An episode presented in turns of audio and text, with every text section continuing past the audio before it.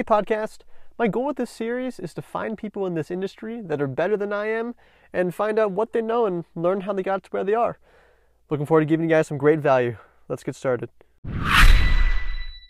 All right, hello everyone. Today I have Ryan Snaadt, rhymes with odd, here on the podcast. Welcome, uh, Ryan. Could you tell us a little bit about yourself and uh, what you do? Sure, sure. Um, I'm in two words. I'm a video marketer, so it, I do a lot of different stuff, but it really boils down to those those two words. Um, I do basically three main things. So I work full time at a creative studio in Urbandale, um, working in market strategy for large companies. So um, we do a lot of large scale video production. We're one of the largest uh, studios in the state of Iowa. We work with large companies like MidAmerican Energy, um, you know, the Iowa State University for football and basketball commercials and stuff like that. Um, and I work directly with clients, helping them put uh, strategy together for using their video to get results. So that's kind of what I do in my full time job. I've been doing that for about three years, and I also own my own business outside of work. I'm a freelance videographer um, on the nights and weekends when I can squeeze it in. Uh, and so I've been owning and running my business, Snaadt Media Group, for the last, oh, probably about five years or so. I started that in college, um, and I shoot a lot of just um, brand films for local businesses. So um, working with a variety of businesses doing that type of stuff. And then I also um, run a YouTube channel and an online course called Solo Video Pro, which helps videographers start and grow their own business. So that's a lot of stuff. Can I ask how old are you? Yeah, I'm 25. So been doing freelance videos for five years, been working full time for three, and then I've been running the course and doing my YouTube channel, all that stuff for the last two years. Yeah, and what got you into all that?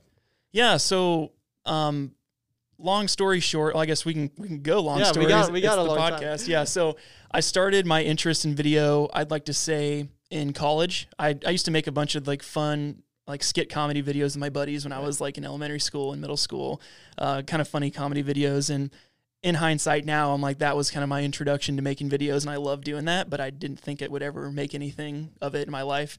But I went to Simpson College uh, in Indianola, just south of Des Moines here, uh, for business and I was studying that. And then um, about sophomore year or so, um, I saw a bunch of people in the fitness space that were kind of popping off on YouTube. So if you're familiar with the space, it was like Christian Guzman, Max Tuning, um, some of these other people that were growing a massive online presence in the fitness space. And I was like, watching other content, I'm like, I want to do this. So I started a fitness YouTube channel and it flopped really mm-hmm. bad. So I shot a bunch of all my workouts, what I was eating, um, really into the weightlifting and fitness stuff. And uh, like I said, it all flopped for me and I couldn't balance it with my social life. But that was kind of my introduction to video. Mm-hmm. And then I was looking for marketing internships and got a bunch of experience there. And a lot of people were like, well, if you're interested in video, just let's just do it. Let's just try and see how it how it works. Right.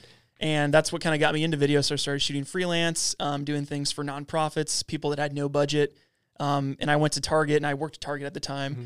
used my employee discount and uh, bought a $350 camera and in 12 months, I made like 10 grand with that camera. And um, I always tell that to people because everyone's like, "Oh, what gear do you have?" And it, it's a it's a huge investment to get videos. Mm-hmm. It's like it's not. So I took that super cheap camera, made ten thousand dollars with it, bought all my current camera gear now, and basically launched my business doing that. So um, I started doing that in college, and like I said, continue have continued on doing that um, since then. So. It's crazy because you said you started your own fitness channel, and you did that for a year, right?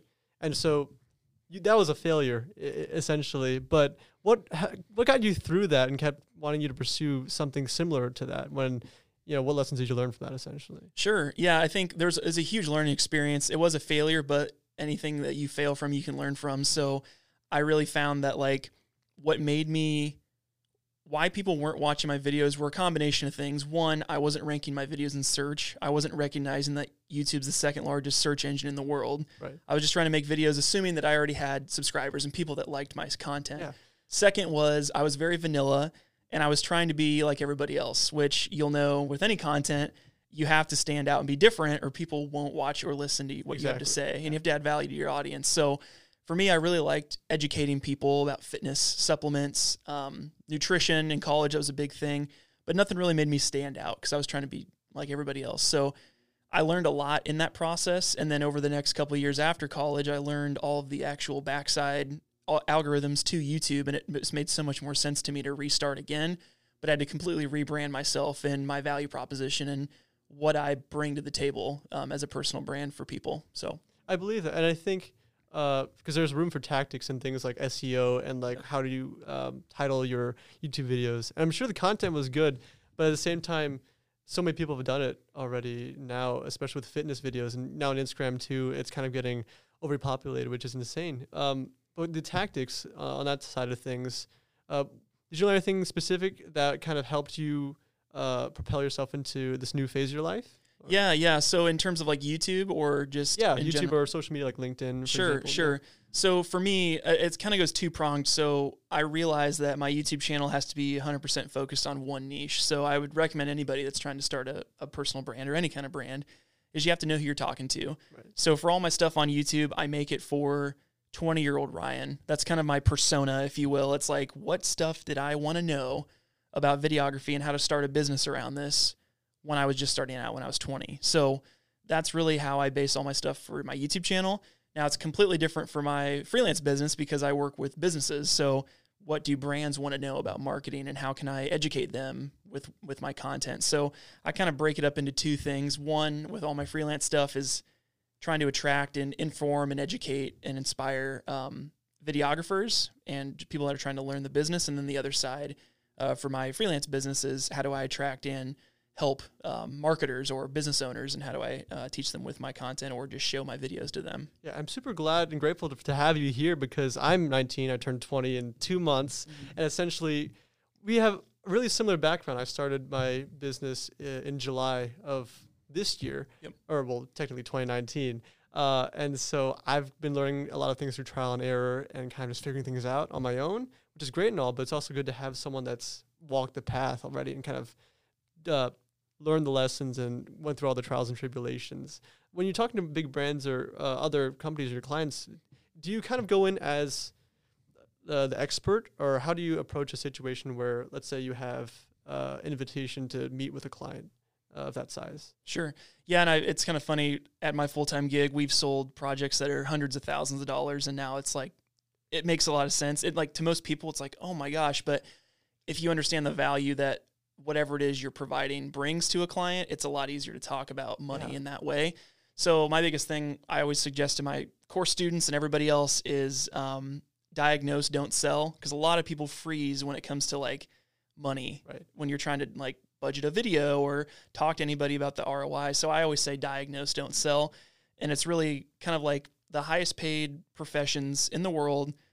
People come into a problem, they analyze the problem, and they suggest a solution. So a doctor, you go to the ER, you don't come in and say, "Oh, we, all I do is like mend bones," and like, "Oh, I have pneumonia." It's like, "Well, I just mend bones, so whatever." Like, Right. you have to be solution focused and problem focused. So, in terms of a video, it sometimes video is not the solution, and I'm, sometimes I'll turn clients away. Yeah. Um, other times, it's not the type of video that they came in looking for, but you have to really assert that that knowledge base and just be more of a a consultant really for their business, not so much just a content creator. Because once you transcend that, you don't have to talk about hourly rates, how much you're going to charge. It doesn't matter because you're going to get them the results they want, and then they're paying for the result, not the video. Uh, that's, that's such a cool way to think about it, and a really, because I've listened to people on YouTube, and like, there's so many people that kind of talk about this business, and it's, I think it's really fantastic to get that point of view here. That we're not really here to just make a video and then leave. We're here to try to help give value to these uh, these clients, and like for example, uh, over the summer I did one video for an MMA gym, and so it was the first kind of uh, client that I got. So I did for free, and so I got six testimony videos. It came in for six days. Uh, I was editing. Overall, it took about 40 hours of my time. So I was also working my summer job as well as doing this on the side. I submitted to them. They loved it. It's a four minute video. It was really clean and it had some nice emotional beats. Um, and that was that. And then so when I came back for winter break, uh, they asked me to do uh, Instagram stories, so 15 second videos, and then uh, have it in the 4 5 ratio and then the uh, 9 16 ratio so you can put it on Facebook as well and run those ads Mhm. against targeted audiences. And so I got um, a five video deal for them. And we talked about it too because he's a, been a really great mentor as well as a business owner to you know a fresh face in the in the business. But we both agreed that you know no one really sat through that four minute video, even though it's a great video. People like 15 seconds, like 10 seconds, five seconds. That's what they needed. And so I came in there, we talked about it, and then you know I'm giving them videos they want and they need, and it's it feels nice to kind of be that problem solver and to give them something that's you know valuable like it looks nice on camera but also to help their business as well Sure. yeah Sure. Yeah, and I think you'll and you'll learn this too. I mean, like you said, you're kind of at the at the beginning stages, which is exciting. It's Yeah. really exciting. But when you get to that point where when you ask the business owner, what what did this do for your business? And they say, Oh, it helped us get our name out there. I hate that phrase. Right. Like we got some really good impressions. I'm like, what does that really mean? exactly So in the future, like the more you do with that type of client, it's like, okay, what are your goals with your marketing? And it's like, oh, well, we want to get more members in our gym. Mhm. It's like, okay, well, are you going to run these on Facebook ads? Or like, are you going to put them on TV for like, what are you doing with Yeah. it? And then once you figure out the kind of platform strategy, that's I nerd out about that stuff. Yeah, yeah. I love it. So it's like, okay, if we know we're running pre-roll ads and you've got five seconds to hook them, and you don't have to pay for the ad if they watch past 30 sec or if they watch past 30 seconds you have to pay for the impression. So it's like how do we hook somebody to watch? And then if they're not qualified get them off the video and not interested Yeah. before 30 sec like that stuff's what i love. So once you get to that point that's when channel strategy starts getting exciting. Um, facebook ads instagram twitter whatever you're doing that's that's exciting. How'd you learn about this stuff? Because i never knew about the 30 second pre-roll ad oh thing. sure. Yeah, just research. I i mean i went to college for business but i learned everything on the internet that i know about that's, marketing. Like that's me too. I like I say, I always graduated from. I got my paper diploma degree from Simpson, but I got my YouTube University degree too because I just went on YouTube and learned everything that I it's needed so to know. funny. It's so funny because here i am too i'm in the I've, i'm getting a marketing degree after spending a year trying to pursue neuroscience which you know had expanded my horizons but it wasn't for me ultimately Sure, sure. Uh, but there's there's so much information on YouTube now, especially like with Adobe Premiere, After Effects, everything you know about a camera and how to use it. You could sit down for 20 minutes and kind of figure it out, Sure. or like spend an afternoon and just learn how to, you know, cut video and edit video instead of, well, you know, spending a few hundred thousand dollars on a degree. But you know, did you find a lot of value going to college and pursuing business? I did, yeah. So I I was telling you off camera earlier. I, I had an interest in going into corporate marketing when I first started. And then as I learned more about the workplace environment and kind of where my head was, I was really interested in agency. So for people that aren't familiar, an agency is somebody that a large company will hire to come up with creative ideas and execute on the marketing campaigns and like bring new ideas, create videos, websites, landing pages, all that stuff. So as a as an employee in that type of environment, you're constantly getting new problems, new people coming in that want to solve different things. So Right. for me, I love that because it's you know I I feel like I'd get a little bit bored in a corporate environment doing that. So In a way, could you could you say like an agency is like a bigger version of a, being a freelancer, or uh, what's the structure of that compared to you know, doing everything on your own? Sure. So like our company structure, there's about 16 of us full time, and we have everybody from animators to web designers to directors, producers, like people that create videos. So it's basically like a collection of freelancers that work cohesively, and Yeah. they have a process to get results for people. Is So this at Applied Arts? Yes. Okay, Yes. Yep. So, and, and there's a lot of agencies in town that do full service, but kind of how we're different is that we do the actual production. So a lot of times agencies will hire out or get hired by a larger company to Mhm. do a commercial and they'll, they'll call us to actually shoot it because they can't do it in house. So we actually, we're kind of like a bunch of content creators that are under one roof. So I, I saw some of the stuff on your website. Like you have this open, this massive studio, and you can adjust everything you need within that space. So you don't really need to go out and shoot somewhere super far away because you can all do it in house, which is super cool. Yeah. Uh, what do you shoot on there? Yeah, we shoot on a Red Dragon, so it's like a fifty thousand dollar body only camera. So uh, it's this actual cinema camera. So it's it's it's a different level of client that we work with. It's very like high end boutique. Like these are going on national TV campaigns, and you know they're going to be running hundreds of thousands of dollars behind Facebook ads. Like it has to be crisp. It has to have a, a purpose. So um, it's it's a different type of clientele. It's not your local business. It's not your you know um, anything. It's it's just really specific to large companies. So Getting there, you, you have shot stuff for free, right? For like clients as a freelancer, right? I have yeah. And so going from that to that type of scale, what's the the the biggest difference between those those clients besides being like probably expectation? Like what's the biggest thing in expectation? Sure. Yeah. I think, and like I mentioned earlier, for smaller companies, smaller businesses, people that don't have budget, they're all they care about is the money. And and I always in, in, um, encourage people that are freelancing or people that are to that point um, where you can turn business away. Is that if people ask you what's your price, don't like if they can't answer qu- other questions about why they want the video, all they care about is the money. Like you just run from them because they're not going to be good clients to work with. Um, the big difference between type the types of clients that come to an agency or studio compared to freelance clients are the large clients they have bigger problems there's more risk and they are willing to put more money into something to make sure that they mitigate that risk Right. and get the biggest re- result so um, in some clients it's not even about seeing a direct return on investment like put a dollar in and get two dollars out it's more like we're going to spend this money regardless like we want to get the most reach or we actually want those vanity metrics so yeah. again, it's like critically understanding what a client wants, regardless if it's freelance or an agency. Like, understand what the client wants and figure out how video can get them those things. Yeah, like for example, if I run like a Facebook ad, it's really nice to see have all those analytics available to us. To be like one thing I look at look at a lot is like um, price per click, and so that's like a big metric that I, ha- I have for myself as you know uh, myself working on Sure. this. So are those similar metrics to things that those companies would look at, or is it like kind of uh, bigger sets of data than that? Sure, yeah, I think um, click through rate's huge. So it's CTR. There, I mean, there's a ton of abbreviations. You Yeah. can kind of get lost in the in the thick of it.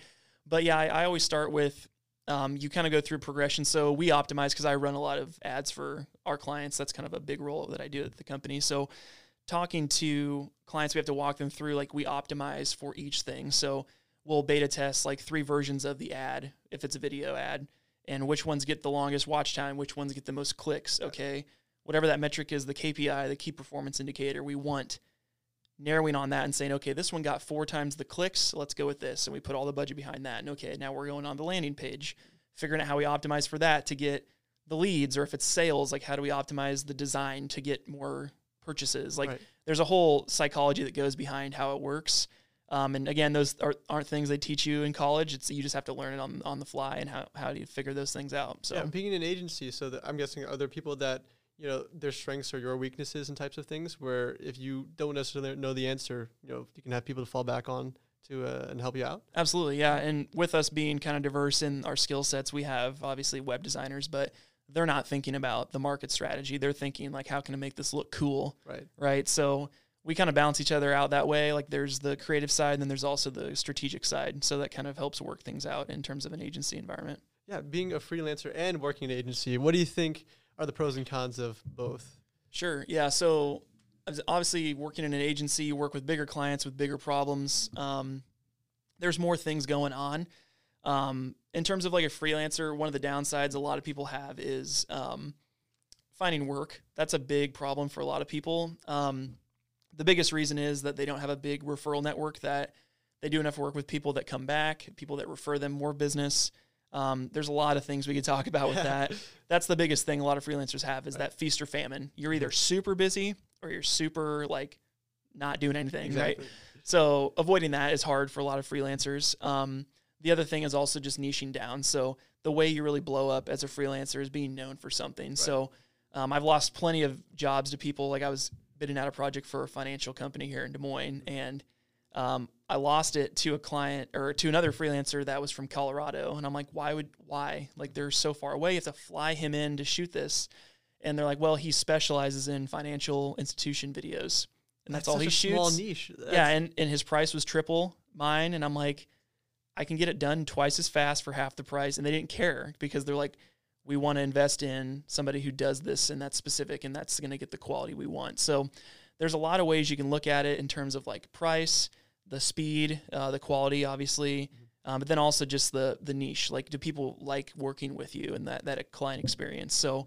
Um, and it, it goes for anything with an agency, with a freelancer. Like, you, no one's going to hire you again if the experience and the service sucks. So yeah, exactly. your product could be great, but if when you're on set you're terrible to work with, you can't direct talent very well, you weren't very responsive to emails, like people will not hire you again. yeah, like So, even if the end video is stellar, if, if you're a nightmare on set and a terrible, not not terrible person, but a terrible person to work with, then Sure. no one's gonna be, no one's gonna want to be around you. Sure. And it's so interesting for me being around here at Drake University because I'm I, one of the only people that kind of does this uh, as my thing. There's other people that that do this as their major and stuff like that, but as like a v- freelance videographer, there's probably a handful of people around here that does it. So I've kind of had a monopoly uh, on this market in terms of college students and things that they want and need. So I've been filming a lot of recitals, even though that's not necessarily what I was trying to do. I filmed one for a friend for It was an hour long recital. I was like, I've never done this before. So I was like, I'll do it for twenty dollars. Oh, okay. And it was, you know, crazy low price. But I filmed it, brought my GoPro, uh, borrowed my friend's camera, I got two angles, and she loved it. Her mom tipped me another twenty dollars, so Sure. it's forty dollars for a few hours worth of work. Sure. Um, and then so now I've got three recitals coming up now. Uh, charging them a bit, bit more because I have less time now. Sure. But I never thought I'd get into recitals, and I'm, now I'm shooting um, recruitment videos for fraternities and sororities, and the promotional videos for here. And so I'm still in the phase where I'm kind of just getting what I can get. Sure. Um, with your agency, then is that uh, the main way you stay afloat financially, and then you do freelance uh, on the side?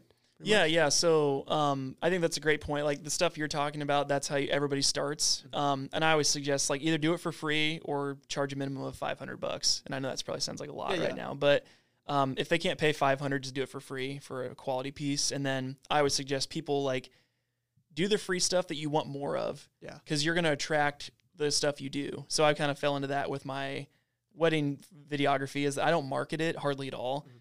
but I've shot so many that people know me that are recommending me, and I'm getting more weddings by that. So I have like 20 weddings that I had th- for this summer, and I kind of had to just like, okay, that's enough because it just it's not what I want more of, right? And Mhm. I'm gonna have a huge portfolio of weddings, and I'll keep attracting more of those. But really, who I like to serve and the people that have better budgets and the people where I work well with are the businesses because I know all the marketing stuff that I can help them maximize the video. So, um, yeah, I think that would be kind of the main thing is like finding where that where that fit is for you. Like find the niche that you like. If you like those MMA gyms, like focus on fitness, but don't do it here because I like fitness. So I but no, you're good. You're I'm just kidding. I'm just kidding. That's um, fun. So yeah, like find a niche you like and then just build a portfolio on that and then like really go for it. So for me, I love working with fitness businesses like CrossFit gyms, supplement companies, um, fitness influencers. I did a long stint with a couple here in Des Moines, help them launch their YouTube channel and do a bunch of brand sponsorships and stuff. So finding what you like in the in the niches that you want to focus on. Back what you said about building your portfolio, one thing that I hear a lot at my age is that, oh, you know, if we can do this for free, it'll help build your portfolio. And I'm like, well, I know what's in my portfolio. I know what I need to add and what things I don't want to add. It's it's a little frustrating to hear that, but at the same time, you know, it is what it is. Sometimes when you hear that, and you just gotta be like, okay, uh, I don't necessarily want to do this project, or you know, it'll be this price for this certain thing. And so, do you hear that a lot still, or Yeah, if if anybody if anybody brings it up to me, hey, we'll pay you an exposure, I never do it because Yeah. it's like the only time I'll ever do something for free is if I really think that that project's gonna like catapult me to do more, or Right. if I do that one thing, I really think I'm gonna see a return from that. So if anybody ever, and at this and this is at my stage, but if you're Yeah. just wanting to shoot whatever, like take whatever you can, but if other people bring it up and they seek you out to get you to shoot for free for them, it's never going to be worth it because they're not going to value your time Right. and they're going to they're going to have 30 revisions they want. They're going to want way more from you than if they paid you for it. So Exactly. once you start to get people that respect your time and your work and they know that oh crap if I have another round of revisions, they're, he's going to charge me for that. yeah, They start to be very conscious of their time. They try and be efficient and they make it so it's very seamless and kind of like very effective way to, to shoot and edit stuff. So I think I'm kind of blessed and cursed in a way that I haven't had to deal with a nightmare client experience. Because for Sure. one, it's gonna be a nightmare experience, but for two, I could learn a lot from that experience. Sure. Uh, and it's uh, it's it's interesting to kind of uh, hear that from your perspective uh, with those types of clients. Have you had dealt with something like a, a terrible situation with that before? Yeah, I've had quite a few, not quite a few horror stories, but a couple that I just, it rubs me the wrong way how they ended up. Um, there's always the notorious, like, somebody that wants to shoot and they're really excited and they talk about it all the time, but they never actually pull the trigger. Yeah, I've had a couple clients that have just been like, yeah, we need to shoot, we need to shoot. And I've just stopped responding to emails because they're just like, they'll talk the talk, but they won't walk the walk. Right. And they're, they're wasting my time and their time by just constantly talking to me about it, but never scheduling anything, never putting a deposit down, never actually moving forward with an idea. Um, so there's that type of client, which I try to avoid, and you can kind of Yeah, feel it out. Yeah, exactly. You can sniff these things out quite a bit. Um, and then the other one was just uh, a complete lapse of what they their vision was. Like we Mm. got to the edit room and they're like, "Okay, we're gonna 180 on you," and it's like, "No, we can't Right. change it." It's like we've already agreed on the script, we've agreed on where this is going, the intent, the audience, and now they wanted to change all of it and it's like the video won't perform the way it's supposed to and I can't guarantee the results that I told you I once I once could. So Right, It's like going in with like this solid plan and having like a certain style, and you shot a certain style. Even the editing process, you can change a lot of things, but sometimes when you shoot a certain way, there's just nothing you can do to make it the way they want it and for it to be a good video. sure. And so I've, I mean, I've had a couple of experiences with that. Nothing probably to that extent. I mean, everything I've done is kind of from my friends or things that, oh, I could just get my friends and shoot it again. So nothing too crazy, which is great at this stage of life, especially because like if I don't make a lot of money, I, I'm living in a residence hall, and so I don't need to worry about, you know, what food to eat or Sure. if I can pay my rent or stuff. It's like just that. extra cash, man. Yeah. Put, it- put it away. Yeah. Uh, yeah. And, and for me, like when I was shooting college, I made quite a bit of money, like sizable amount of money, and I didn't pay myself anything. I put it all in my savings. Like I had a business account, Yeah. still do. Just put it all in my business savings. And just recently, this year, I started actually paying myself um, a monthly payment, like Really? I pay myself a monthly salary after five years of doing it. So um, that's probably not what most people would do. Most people just cash it out. But I was just very like reinvest in the business, put money into Facebook ads, like buy more gear, like doing different things with that money. Um, because it's like you said, it was kind of I still have a full time job, benefits, all that stuff, and this is just extra income. Mhm. And for me, without going off on a tangent, um, very good. Go I'm, for it. I'm basically uh, my fiance and I are paying off my student loan debt, which is like one hundred and ten thousand dollars. yeah, mine's gonna and- get up there. too. Yeah, yeah, and private college is not cheap. And for me, that was that's a huge way that we're doing that is that we can basically live on one of our incomes and allocate everything else from freelance videos and the stuff I'm doing online with affiliate marketing and course sales and all the other stuff that I'm doing and put it towards the debt. So that's really like a big driver and something I suggest anybody that's trying to start a business or really know your why. So for me, it's not even about shooting videos is like cuz I like doing it and I'm good at it, but that's not why I do it. It's to create extra income for myself so I can get out of debt faster. So Right, and are you planning to start a family? yes, yes. Yeah. So I'm getting married in two months. Um, we're Congratulations. yeah, thank you. Yeah, and we're we're starting to get more serious about you know the family stuff and figuring out a timeline for that. So um, for me, I you know like I said, I had over hundred thousand dollars of student loan debt, and um, it was looking at like 15 years to pay it off. And then we got a financial coach, got all this other stuff allocated, figured out, scheduled, and now we're planning on getting out in 15 months instead of 15 years. So That's that's insane. Yeah, That's insane. I know yeah. people that are in their fifties and still paying off student Oh, debt, yeah. which is, you know, as a kid I was like, that's insane. But then being here now and seeing the actual numbers, it's it's scary that that's the reality of where Yeah. we are now. Yeah. So and if you're if you're making extra money from doing this stuff, I just encourage you to save it if you can. Mhm. Put it towards the loans while you're in college if you can. Um, just just continue to bank it up and don't do what I did and hold off for five years because Mhm. for whatever reason I was like afraid to put the money towards it. So It's interesting. I when I first started uh, in uh, I think July, July, uh, I, I saw a course on Instagram as probably a lot of people have, or like there's a bunch of courses online, and so the one I en- ended up enrolling in was uh, it's called Full Time Filmmaker. very familiar. Yeah, yeah, you've probably seen it around uh, and competed with ads and stuff like that. Uh, but the big thing that they said there was, you know, invest in yourself by getting knowledge about things. And so I've been keeping track of like all the gear that I bought so far. I was working a summer job, so I just used all that while I was living with my family to invest in like a new microphone that I could use and a gimbal that I could use. Sure. And then after that, it's been about eight eight-ish months now, and I've been documenting all the invoices I've sent out and the profits that I made, and I'm just about breaking even, which at eight months is kind of is, is really fast in my opinion, Right. because I think a lot of people my age think that you know things no not think but expect things to come fast and easy or than Right. they actually will.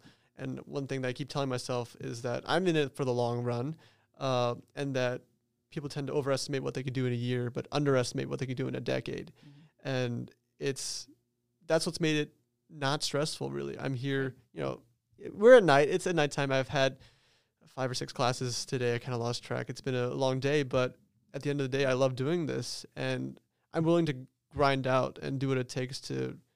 My end goal is also to have no student debt and then have enough funds to start a family one day, which, Sure. you know, I think a lot of people do, but it's easy. To, it's easy to get in the mindset of just going to class to tr- get a degree, but then after that, you know, what then? You know, it's kind of kind of a scary thought. Sure. Yeah. I, I just really encourage people to know the why behind it. Um, why you want to start a business, like who you want to help, why do you want to help them. um, that's really the the big driving force for me to even start my YouTube channel and offer an online course and really go hard on that because that similar to what you're talking about like I'll get home at night and eat dinner and just go straight into editing or shooting a video for another three or four hours Right. every single day. And to do that, obviously, I'm at a point in my life where I don't have kids. I don't have a lot of responsibility um, outside of um, my full time job and stuff. But um, knowing why you're doing it, like if you're, for me, it's I just know the reach of YouTube that I have. Like I've only been doing it aggressively for the last two years, and I have like 4,000 subscribers on my channel, which isn't a lot, but I've ranked some very critical videos in search that are getting tens of thousands of views every month. Like I have a video about GoPro photography that has like 160,000 Yeah, views. that's. So stuff like that, just really getting getting my personal brand out there, and it's scalable, right? So y Mhm. you can only shoot so much before you've maxed out Right. your your you've hit your ceiling, right? So you can either shoot less videos for more money, or you have to shoot even more videos and you just run out of time, Right. or you have to hire out a team and then build out kind of your own agency or production company, right? So that's the beauty of what I'm doing with with the internet is that I've I've leveraged a YouTube audience to generate income from that, but then also start selling my own products and I can scale that so I can run ads to it as my channel continues to grow. I can you know, put the same amount of time in and get even more out. You just have to invest the time up front to build it and build the infrastructure. So that's been kind of like my my product, so to speak. And I've done just a lot of research and reading on what how that comes to happen, you know, because I I could keep shooting freelance videos all the time Right. and just but once I start having a family and you have kids and there's no there's no time to do that and then I'm then you're just you just give it up and I don't want that. I want it to be where I have a source of income and, and an impact. I really want to just have impact on a greater scale. So that's why I productize my knowledge to try and share it with more people. So Yeah, in terms of time management as well, how do you allocate your energy throughout the day? Uh, is there, you know, do you go to the gym? Do you get enough hours of sleep? How do you have enough just motivation to go th- do all these things on top of what you're already doing? Sure. Yeah, that's a great question. So I would say in terms of time management, like figure out what is the most like the top priority for you and then trying to plan your things because people spend time on the most crazy things. Like I'm catching myself with this lately. Like I'll go down a TikTok rabbit hole oh, or Oh, yep, yep. or you're on like Facebook for a while or just on YouTube and you lose track of time, right? So for me, I'll get up in the morning, I go to work from 9 to 5, I'll get off of work and go straight to the gym for an hour and a half, come home, eat dinner, play with my dogs a little bit, and then between 7:30 and about 9 o'clock, I'm like either shooting a video or editing a video. Then my fiance comes home at 9, I'll talk with her, hang out with her for like an hour, and then I usually go back to what I'm doing until about midnight or 1 o'clock in the morning, and I just do that every single day. So um, that's not for everybody. Right. Some people do it different. Other people are morning people, but the big staples for me, my non, um, non, uh, what do you want to say? Like I won't give it up is the gym and the time with my fiance because Right. those things are super important to me. So my downtime I'm spending on my business. I'm spending on my YouTube channel with my core students, um, answering emails about freelance work. Like it's all hustling through it. Um, and it's not it's not perfect. I'm sure there's ways I could optimize, but then also I've started leveraging a lot of automation too. So in my websites, when people reach out to me, I have a lot of back and forth with email. I've automated that, so now there's a questionnaire they have to fill out and tell me specific things that I was going to ask them anyway to kind of Yeah. speed that up. And having automation with emails and having you know reminders that come through, so you're using your time as effectively as you can. So I was gonna say because time is one of the biggest assets that you can't gain back after you lost it. right, Uh, with your fiance, I'm currently in a relationship now. It's fairly fairly young. Sure. Um, but when you knew her at the beginning before you got engaged, did she know that this was kind of the path you were trying to take? And how'd you handle like you working all the time and stuff like that? sure, yeah. So we've been together almost nine years. So wow. Okay. since I was like 16, she was 17. I met in high school, so um, we've been together most of our lives. Um, and she's just kind of known like my mindset behind it. And I would always say too, if you have a spouse, if you're in college or you're adult, you're an adult and you're out in the world, making sure they're on board with it. So before I started doing the YouTube stuff, I explained to her kind of what I just told you about productizing my knowledge, the future of it. And she was su- super on board, super supportive, and she knew the time commitment it was going to take. And she was okay with that because she knew if I put this time in now, when we start having a family, I can have more time to devote to the kids and her and that type of stuff. So, um, I would just say having having like be on the same page with your spouse so they understand like why you're doing it. And for me, like again, it comes back to the money, but it's the getting that accomplished is going to set our family up and it's for her and for our future children and stuff. So it's not even about me. It's not being me being selfish or workaholic. Like I'd much rather just get home from work and watch Netflix for Right, six hours like most people. But I just have this itch. Like if I'm sitting doing nothing, like I could be making a video that could help thousands of people, or I could be shooting a video that changes how a business operates and gets more c- customers and stuff like that. That fires me up. And um, I guess you can call it a workaholic, you can call it whatever you want, but that's just kind of like my my framework. No, so, I, I completely understand that. And one thing that completely opened my, up, opened up my eyes to where I am currently right now is hearing that, you know, no, there's nothing guaranteed after college. And so even with this fancy degree, there's a chance that people don't want to hire you. And Right.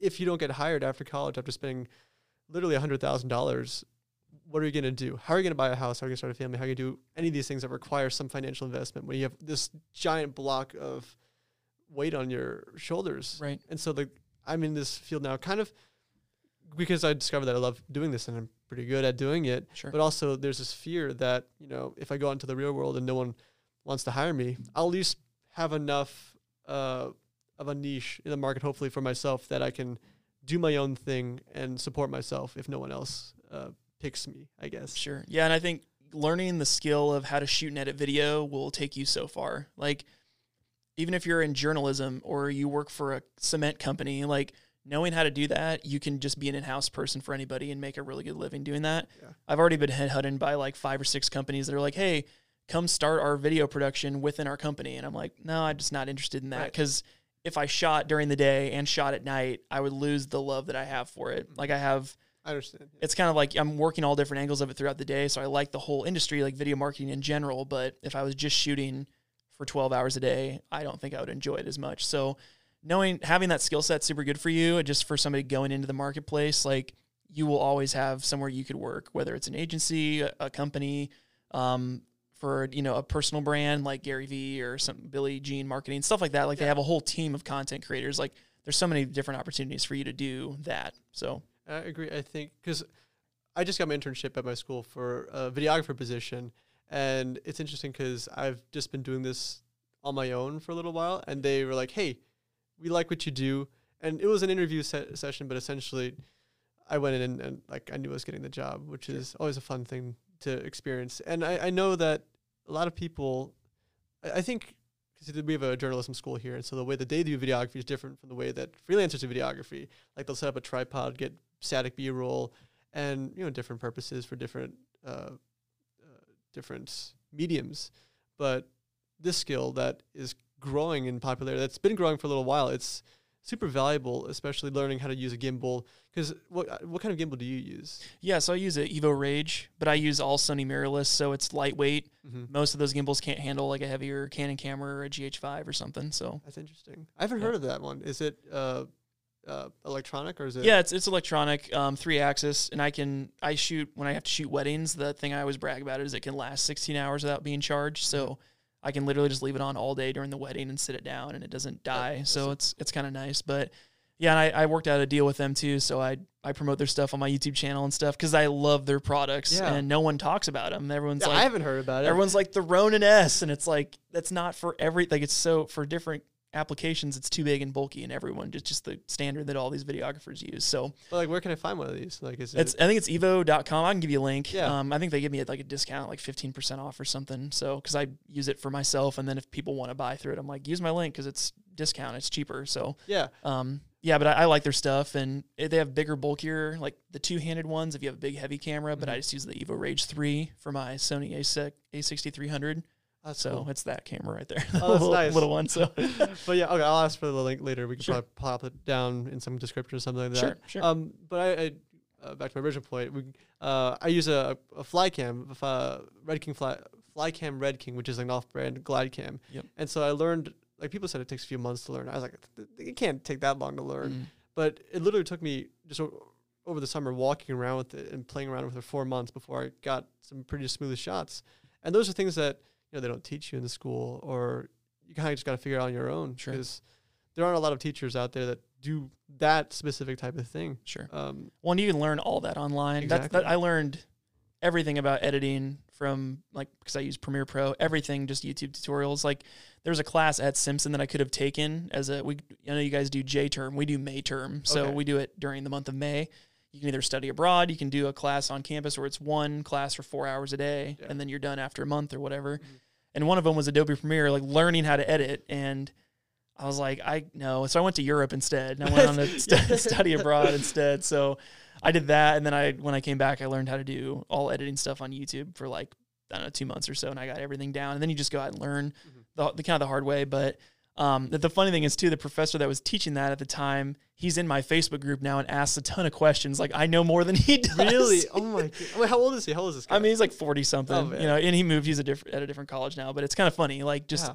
how things come around. You know, you people that you take advice from from a professor, and not to knock on co- Oh, yeah. traditional college, but it's like always go to somebody that's doing what you want to do or getting the results you want, and then learn from them. Right. Oh, Don't always assume that like I know everything because I don't. Don't always assume that a college knows or professor knows. Like I always like to kind of quiz people on like kind of get to know what their competencies are. Right, they're going to be good at certain things, and you can always learn from somebody. So And we talked about this before the cameras rolling too about entrepreneurship, Mm-hmm. but it's interesting. Like if you're getting taking an entrepreneurship class from someone that's never started a business, how how quality is the information that you're getting? You know, it's interesting. It's super cool to be talking to you here because you're in the business, uh, and you're you know five years ahead of me, sure. uh, and kind of getting real world knowledge about how things actually are outside instead of you know reading through a textbook that might be outdated or Sure. you know other sources And like by the time you get out of college, it'll all be different too. Yeah. And that's important. You got to really be on top of it. I will say though that um, the video production, for, especially in the freelance space industry, will continue to boom the next probably three or four years. Um, just because every single person's realizing all at the same time that like, oh crap, we need video for anybody to pay attention to us, and we have to reach people on social. We don't know how to do it, so if you can learn the technical skills on how to actually shoot and edit but then also pair that with understanding distribution, channel strategy, marketing, you become a very, very valuable asset to anybody. So I just encourage anybody, like if you're a copywriter, if you're a photographer, if you're a videographer, like graphic designer, whatever, Right. Learn how to pair those skills with business skills and you will always have work no matter what. It's like the best job insurance you could have because you can always leverage those business skills to maximize the results for your employer, for a client. Uh, You can always go off and just do those things. If you lost your job, like you have all these skill sets, and like most people are petrified of the thought of losing their job. Like having these skill sets myself, I feel a lot more comfortable in the job market because I know if I were to lose my job or run out of freelance business, like I have options. So just kind of diversifying your skill sets super important. Yeah, and s what you're saying about like taking what you know, I think it's good to have like a solid basis, uh, basic foundation of like things like rule of thirds, like how to expose a camera and how to you know shoot proper video. But then applying that to these new platforms where you gotta shoot, you know, edit it to make it vertical. Sure. Like little things like that, uh, I've learned have made a big difference. And seeing things now, like photography is is great, but it's hard to tell a story through just a still image. You know, it used to be like a picture could tell a thousand words, but now a video can Tell a million words. Exactly. Yeah.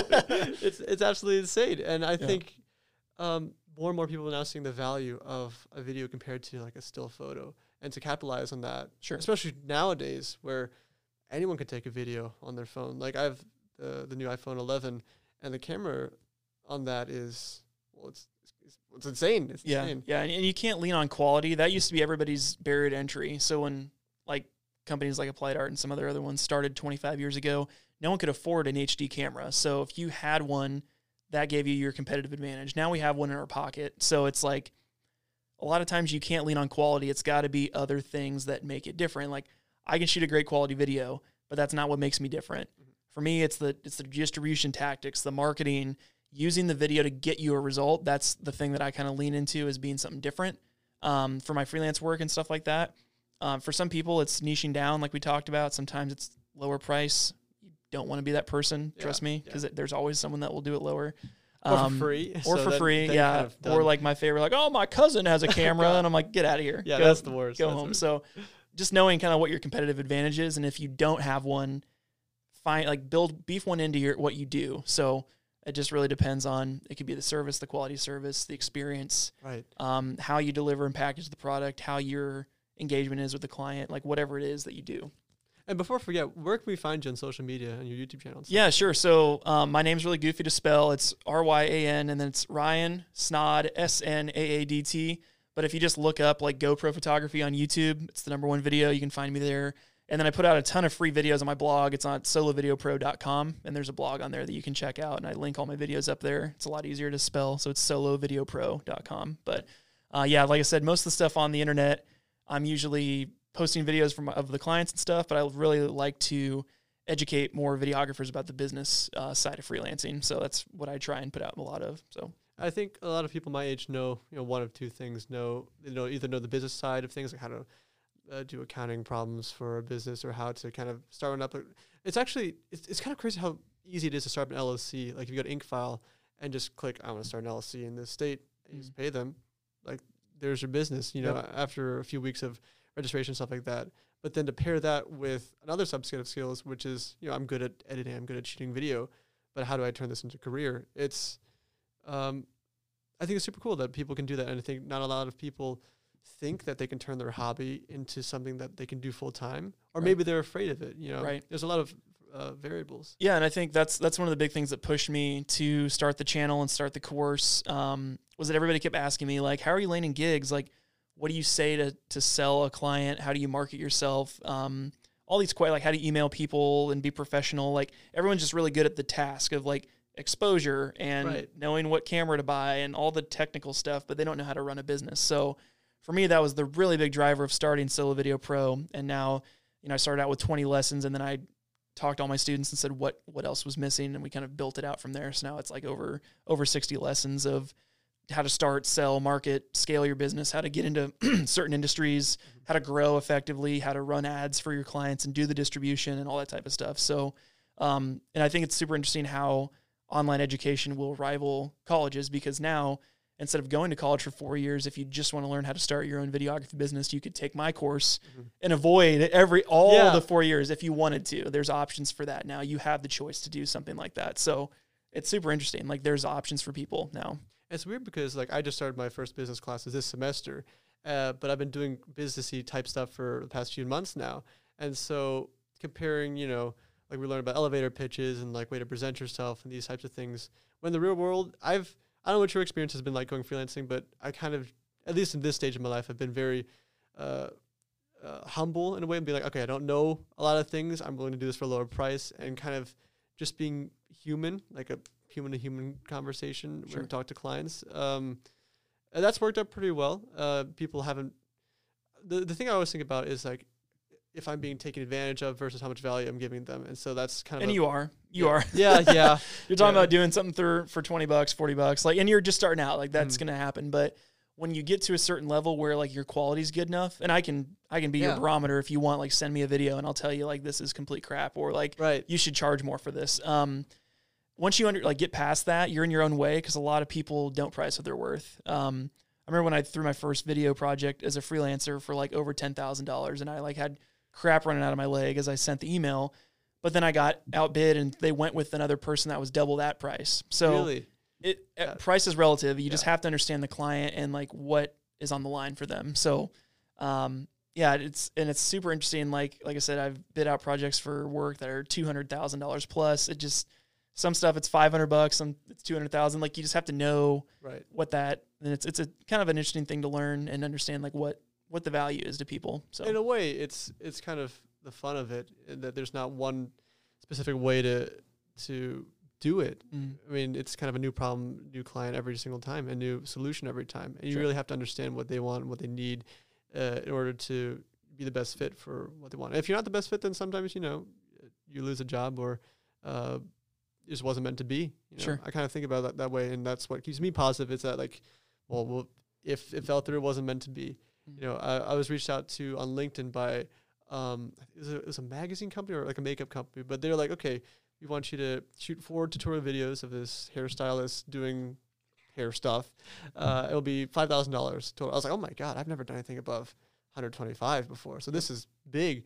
Uh, and so they're based in New York. I said, hey, is it you know, should do I need to fly to New York, or will you send your talent here?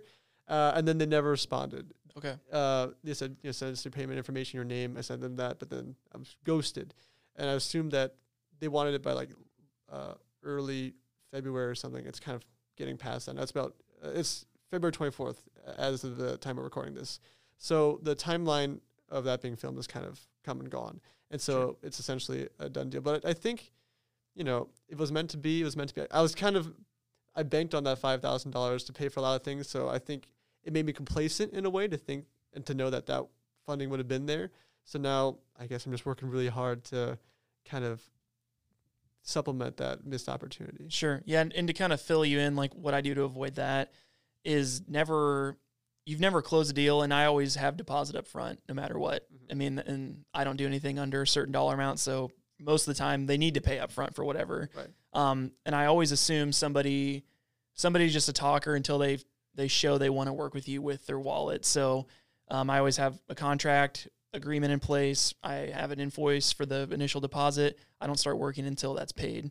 Because then if they do ghost you, you've at least gotten that first payment. So um, it's just a good backup to have. So learn learn from that Mhm. and apply it, and don't because then you know you get the five grand, and then you're working on it for three months. They get your their video, and then you don't hear from them Right. and it's like are you're gonna take them to court like no and it's it's the hard that's the hard truth of it so always do the deposit do a contract if you can no matter what you're doing that's i always recommend to people So It was so weird because they said, okay, we'll give 2500 up front, and then after the product's delivered, it'll be 2500 Yep. But probably uh, because of location or some other reason, you know, you never know. You never know. It's Sure. it's a weird feeling, but you know, it's a learning experience. Everything's sure learning absolutely yeah. Um, but no, it's it's nice. What what kind of experiences have you had when you were just starting off in terms of, uh, like problems that you had to solve, or just you know maybe some special circumstances or things you might have experienced that other people haven't experienced, yeah, if that's a thing. Yeah. yeah yeah i think i would probably i would probably say it's more like getting past the you're just some dumb college kid when i first started out that was kind of the not people didn't say that but it was like um the assumption and then you if you throw a price that's like higher than $200 people would like well you're just in college like whatever um, but there's some people too and um, one of your alumni sam vitala if you Oh, haven't seen yeah. his stuff Yeah. I met him when we were both in college. Great example of that. Like he was he was winning projects from large agencies as a freelancer because his quality was so good, his storytelling, the narrative, like he put emotion in what he was doing, and that was his differentiator. It was like everything's like a documentary, and he was charging like top level stuff, doing great work, um, and standing out. It wasn't like the fact that he was 22 years old did not matter. Like Right. people want that result. So I would say like let your work speak for itself. Um, know the value of your work in the marketplace. Like if you see other people's stuff, um, join Facebook groups. Like ask them, Yeah. what did you charge for something like this? And usually people are pretty open with that stuff. Or like, what would you bid this at? And almost always it's going to be higher than what you bid it at. Yeah. So um, I would say doing that would is super important. And then just like being okay, like not worrying about money when you first start out. And if you can do it financially, like shoot a bunch of stuff for free, find the niche that you like and the stuff that you enjoy shooting, something that like you're overly happy to shoot and edit into the night because you're like, this is so much fun. So um, I would say that's a big thing too, because people will like just try and go where they see other people shooting different industries, different niches, and they don't really find like what makes them happy. So I think it's interesting that you know I've I've tried a lot of things in my life. I've done I've done ballet. I've done the musical theater. I've done you know science and and I've dipped my toes in a lot of things. And I think this sticks to me. It's because you know that experience does happen. I'll be working on a project that I really love to work on, and I'll get into that flow state where I'll be starting at. There, I was working on a project in in high school, my senior year, where I was editing uh, at noon that day, and school ended at two fifty, and I stayed there till midnight, and I got back home uh, and edited till five in the morning uh, that day, just because I was learning After Effects. It was super fun, and my mom like brought me lunch when I was still in the broadcast room at school, editing away. And even nowadays, I'll be doing something you know for free, but I'll be like, "This is such a cool project! Like, I get to direct a talent here. I get to kind of just make it my vision, Right. and I love doing it. And I'm not getting paid for it, but you know, I'm proud of this work. And it's like, you know, you named your company after your name because, you know, do you like the responsibility of having it, your, name be attached to that project, or what was the reason for that?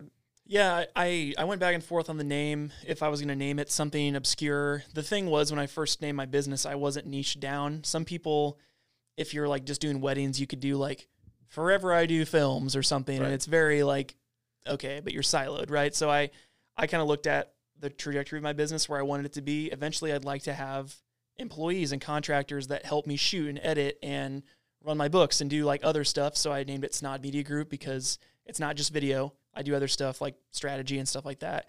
And the group piece of it is that I'd like to have employees eventually. So I kind of named it for the future that I can grow into the name. So um, in hindsight, I probably should have named it something else because no one can pronounce my name. But it's just again, it's kind of that that fun factor. People are like, "Oh, how do you pronounce it?" And it's like it's Snaadt. It rhymes with odd, so it just kind of like sticks in people's mind. Yeah, So- and I've seen like in your bio a bunch of your videos. The way you uh, introduce yourself is "I'm Ryan Snaadt," rhymes with odd, and always. it sticks to your head. You know, like I used to say, "I'm Louis from St. Louis," and people, are, oh, like that's it's fun, it's memorable. I can't say that now because I live in California, right. which is sad, but it's the, the same idea where it's something that's catchy and it sticks. And it's like okay, and also helps with the pronunciation with your with your last name, Right. Which I'm sure is pleasing. Sure. Yeah. Just it- it's like people always avoid it, so I just address the elephant in the room. like it's hard to pronounce, but that's it's Ryan Snaadt. It rhymes with odd, and just kind of like clicks in people's minds. So. Um, and for me, it's it's worked out like the naming of it and everything. I think people focus too much on the branding and the logos and like what branding is to people, but really it's like how do the people engage with your business? Mhm. And um, when I'm helping small businesses shoot freelance stuff, like they're supporting my business, I support theirs, and I get to kind of like tell that story.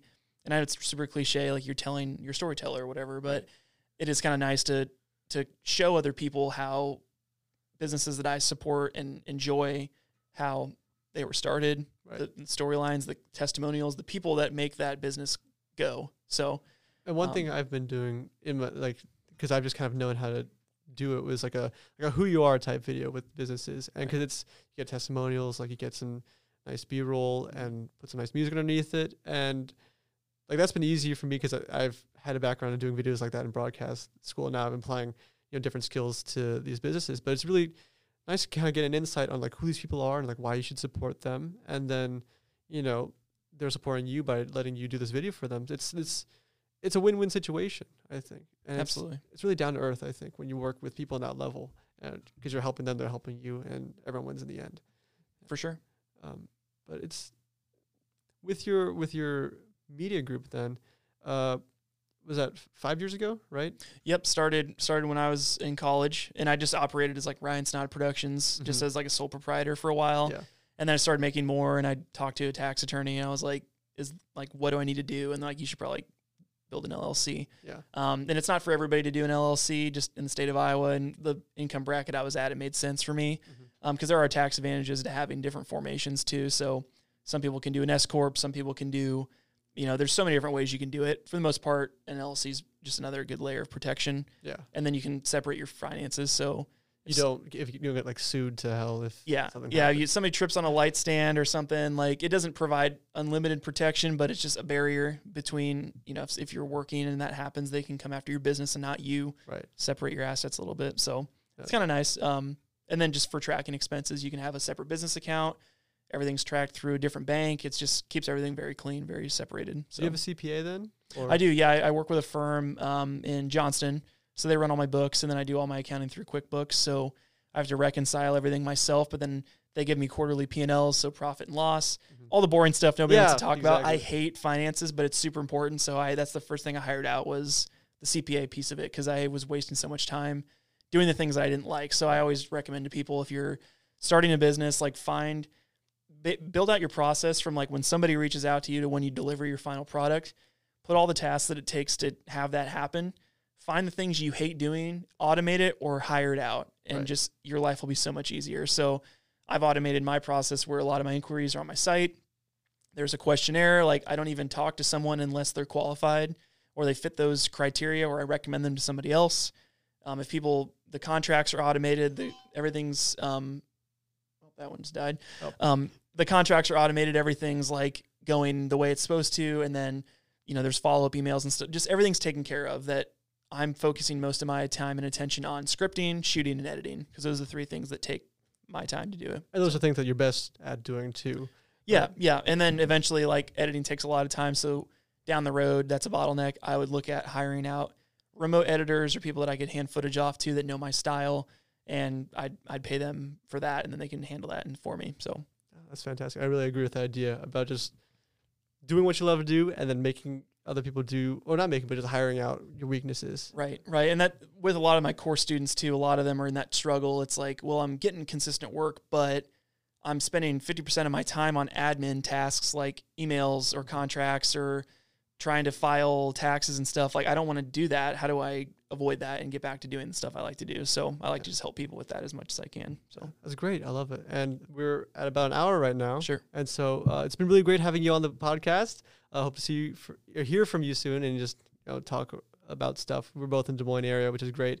Uh, but it's been great getting to know you, and we'll see you around. Yeah. Thanks for having me. Appreciate it.